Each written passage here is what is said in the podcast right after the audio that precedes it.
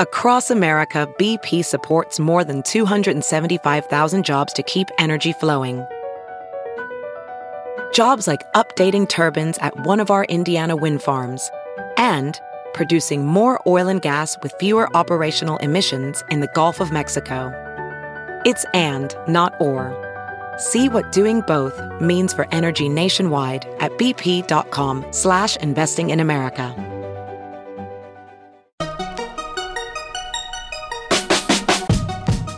Welcome to the Techmeme Ride Home for Thursday, March 10th, 2022. I'm Brian McCullough. Today, Apple hasn't forgotten about the Mac Mini, Amazon's first stock split since the dot com era.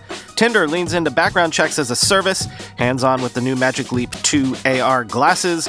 And forget about delivery by drone. Now imagine getting packages delivered to you from space. The wildest startup I've heard about in a while. Here's what you missed today in the world of tech.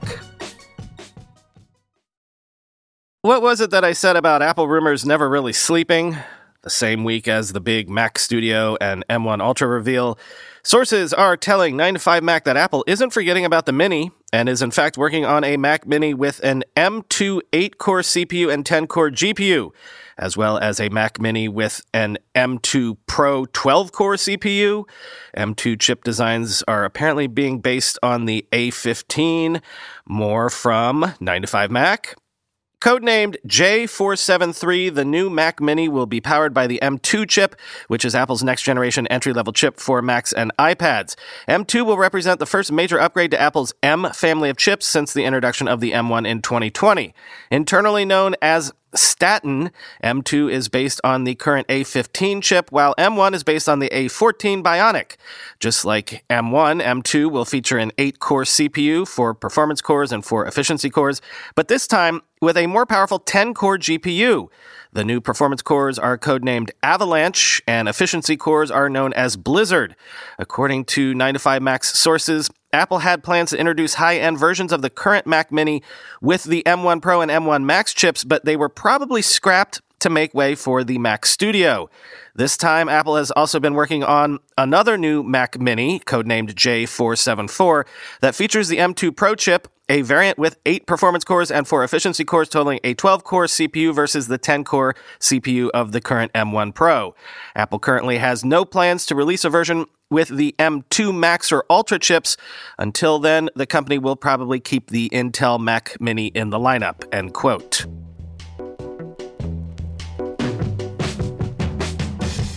Oh, why not? Here's more things Apple. Display analyst Ross Young says he expects Apple will release a 27 inch mini LED display in June, although our buddy Ming Chi Kuo says Apple may not launch mini LED products in 2022 at all due to cost. This is from MacRumors, quote, in a tweet, Young says he's still expecting Apple to release a 27 inch mini LED display in June and has confirmed such plans with sources within Apple's supply chain. Young had previously said that an iMac Pro would launch as early as summer 2022, but no longer believes that to be the case. Young explains his sources weren't aware of the separation between the iMac, Mac Studio, and Studio Display, adding confusion to Apple's exact plans. The confusion likely came from the fact that the Studio Display and presumably the Studio Display Pro both feature a webcam and built in Apple Silicon, making it look like an iMac when it's not. Now, it seems that earlier rumors about an iMac Pro launching in June weren't referencing an actual iMac, but instead a Pro version of the Studio Display. Today's Studio Display Pro rumors also add more clarity to information shared by Apple analyst Ming Chi Kuo, who this week said that an quote iMac Pro would not launch until 2023. On the flip side, Kuo said today in a tweet that Apple may not release any mini LED devices this year due to cost concerns, so it remains to be seen what exactly Apple has planned for June around WWDC. During its event this week, Apple teased an Apple Silicon Mac Pro, hinting that it may not be that far away. Specifically, when talking about the transition to Apple Silicon across the Mac lineup, Apple's Senior Vice President of Hardware Engineering, John Ternus, said that there's, quote, just one more product to go, Mac Pro, before adding, that's for another day, end quote. And a couple other tidbits about the news that was announced this week. Apple has confirmed that its Studio Display does, in fact, work with Windows machines, though some features like Center Stage and True Tone are Mac OS only.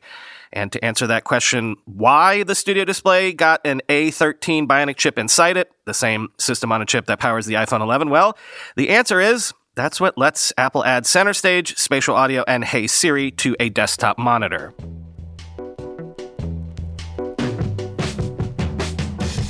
Amazon's board of directors have approved a 20 for 1 stock split, and Amazon says it plans to buy back up to $10 billion in Amazon shares.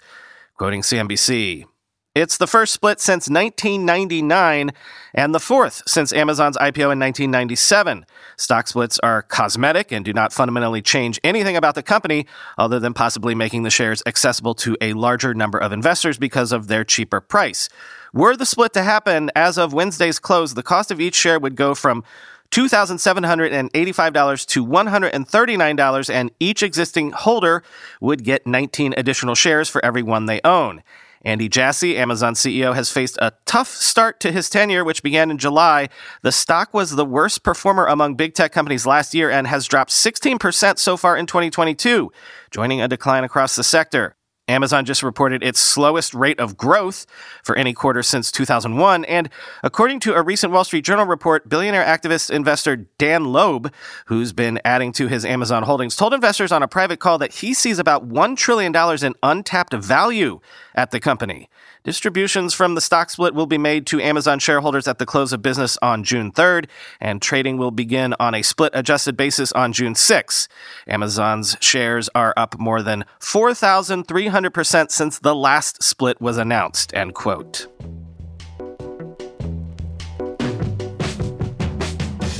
Tinder is letting US users access background checks via a company named Garbo to screen matches on Tinder for past violence or abuse.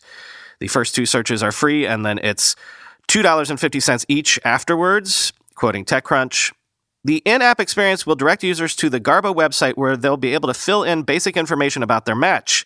The company says users typically only need the match's first name and phone number to get started. However, if Garbo can't locate a unique match, it won't return any results and will instead prompt for more information like the match's age. When Garbo surfaces its results, Tinder users can choose what they want to do next. If the person's results indicate they have a history of violence, for example, the user will be encouraged to report the match to Tinder. The company told TechCrunch it removes any accounts that have been reported for violent crimes across all of Match's dating app brands per its existing policies. The Garbo site will also direct users to various mental health resources, including the option for a direct chat with the hotline, the National Domestic Violence Hotline. This hotline provides a live chat experience and resources for survivors and can direct people to more information, offer referrals, and help with safety planning. This could be useful for online daters who don't immediately perform a background check but have already gotten involved with their Tinder match and now have further issues and concerns. The idea to offer a background check option for online daters follows a 2019 investigative report by ProPublica and Columbia Journalism Investigations, which highlighted the issue of sexual predators on Match-owned dating apps, end quote.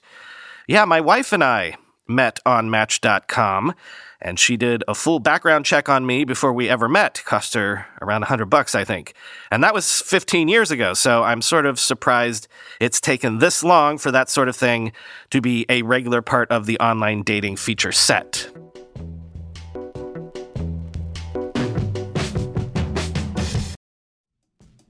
Selling a little or a lot?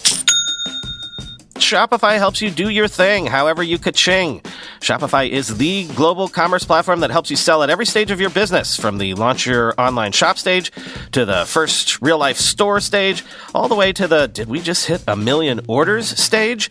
Shopify's there to help you grow, whether you're selling scented soap or offering outdoor outfits. Shopify helps you sell everywhere. From their all in one e commerce platform to their in person POS system, wherever and whatever you're selling, Shopify's got you covered. Shopify helps you turn browsers into buyers with the internet's best converting checkout, 36% better on average compared to other leading commerce platforms.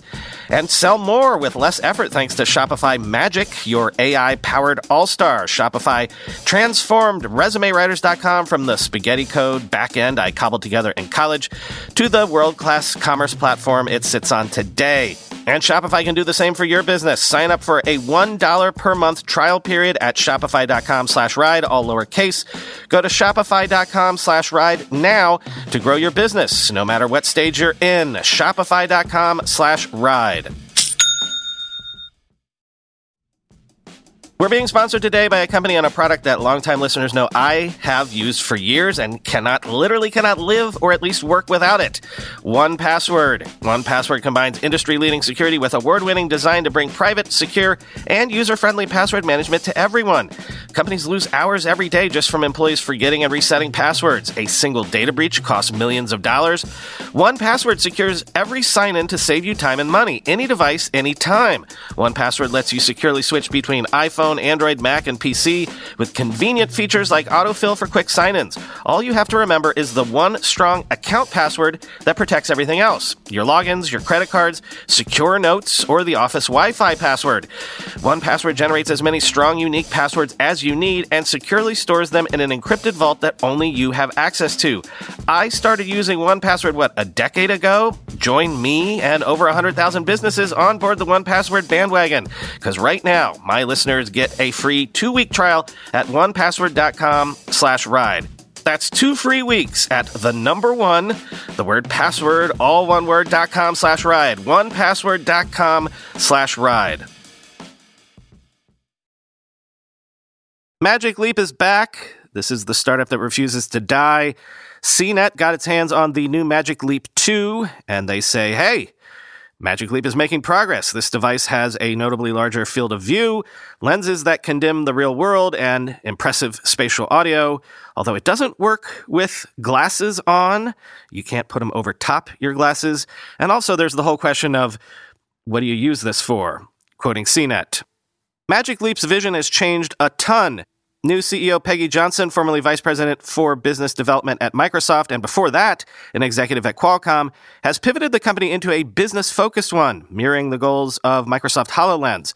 Alongside this pivot, there's finally a Magic Leap 2 arriving by the end of this year. The Magic Leap 2 headset I wore is relatively similar in concept to the original.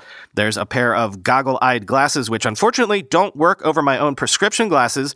They still tether to a processor box, which is large and hums loudly as it clips onto my belt. It uses an AMD based processor this time, which Johnson says is more powerful than the previous NVIDIA based chipset.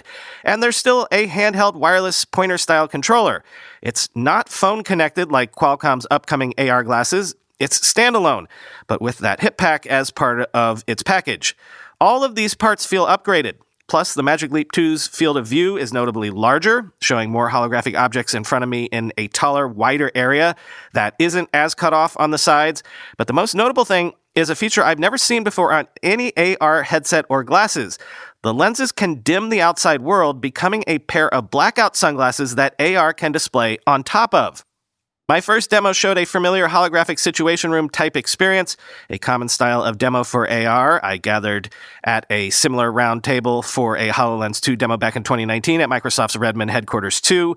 The demo, which was made using satellite data and meant to represent a potential use for how AR can represent large scale map data and multiple virtual monitors at once, turned the roundtable into a 3D landscape.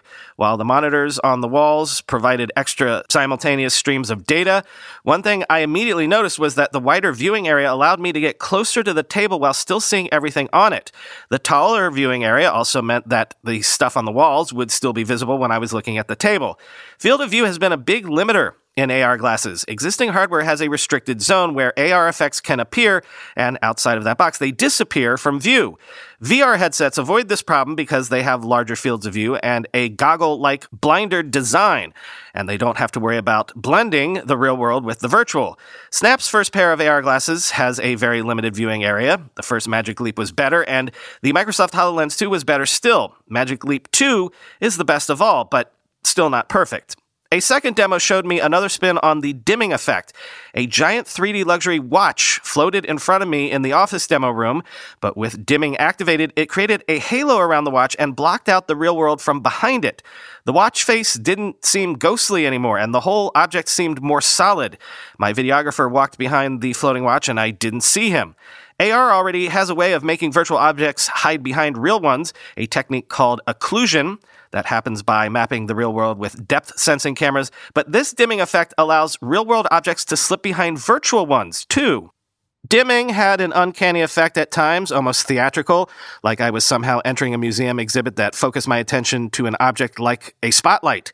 But Magic Leap's goal for dimming is to make it easier to see essential projections in bright light or outdoors, or to focus and eliminate distractions when using it for important work. The headset is positioned as an enterprise and training tool, not for entertainment this time, but Johnson says that future possibilities for installations and live performances could be next steps, similar to the way Magic Leap originally birthed a number of fascinating art and theater projects, end quote. And then quoting from the conclusion. I got the feeling that Magic Leap 2 is a small but key step for a company that, like many others, is aiming to solve the riddle of AR glasses. Johnson sees Magic Leap 2's much narrower targeting of industries like manufacturing, medicine, and defense as a way of testing the waters while the headset can eventually be made smaller, lighter, without needing that big processor hip pack. I do believe at some point down the road we'll circle back to consumer, but it's going to be when the devices are more fully integrated and lightweight and we can make the field of view even bigger, end quote. As every other company tries to solve AR glasses slowly, and Microsoft seems ready to pivot away from its HoloLens 2 to possibly phone connected devices, is Magic Leap's tech going to seem advanced enough or trapped on its own island? End quote.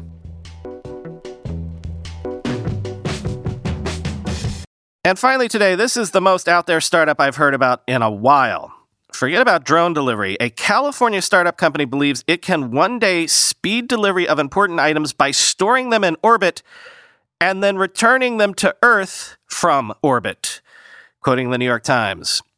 Inversion is building Earth orbiting capsules to deliver goods anywhere in the world from outer space.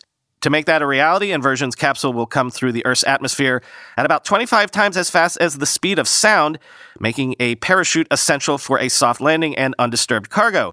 Inversion is betting that as it becomes cheaper to fly to space, government agencies and companies will want not only to send things to orbit, but also bring items back to Earth. Inversion aims to develop a four foot diameter capsule carrying a payload equivalent to the size of a few carry on suitcases by 2025. Once in orbit, the capsule could, the company hopes, navigate itself to a private commercial space station or stay in orbit with solar panels until summoned back to Earth. Come time to return, the capsule could drop out of orbit and re enter the atmosphere. The capsule would deploy a parachute to slow its descent and land within a radius of tens of miles from its target location. The company has planned a smaller demonstration capsule with a 20 inch diameter to be ready by 2023. If inversion is successful, it's possible to imagine hundreds or thousands of containers floating around space for up to five years, like some really distant storage lockers. The company's founders imagined the capsules could store artificial organs that are delivered to an operating room within a few hours or serve as mobile field hospitals floating in orbit that would be dispatched to remote areas of the planet. And one day, a shortcut through space could allow for unimaginably fast deliveries like delivering a New York pizza to San Francisco in 45 minutes. Inversion's founders think what seems like a pipe dream may become more realistic as launch costs drop from current prices, which start at $1 million and increase depending on weight to share space on a SpaceX rocket, for example. Inversion declined to offer an estimate of how much its capsules will cost. The cost of launching one kilogram, about 2.2 pounds of payload to outer space has fallen roughly 90% in the last 30 years. SpaceX is expected to push costs even lower with Starship, its next generation rocket still in development. Elon Musk, SpaceX's chief executive, has said he expects launch costs for the massive rocket to be less than $10 million within three years, compared with the $62 million advertised price for launching the Falcon 9, the company's widely used rocket today. For space to be more accessible than it is today, inexpensively launching rockets is only one part of the equation. Another important factor is facilities in space. Last year, NASA selected three companies to receive funding for commercial space stations as part of a plan to eventually replace the International Space Station. A fourth company, Axiom Space, was awarded $140 million in 2020 to build a habitable module attached to the ISS. Today, the main cargo for rockets is satellites that stay in space. The vehicles carrying humans or experiments from space are large, cost more than $100 million, and usually work in tandem with a specific rocket. Inversion said it designed its smaller capsules to fit into any commercial rocket so they can catch a ride to space frequently and inexpensively, end quote. Read the whole thing for more fascinating details because you think engineering things just to get to space cheaply is hard. Now factor in the engineering challenge of getting things back safely during reentry in the atmosphere.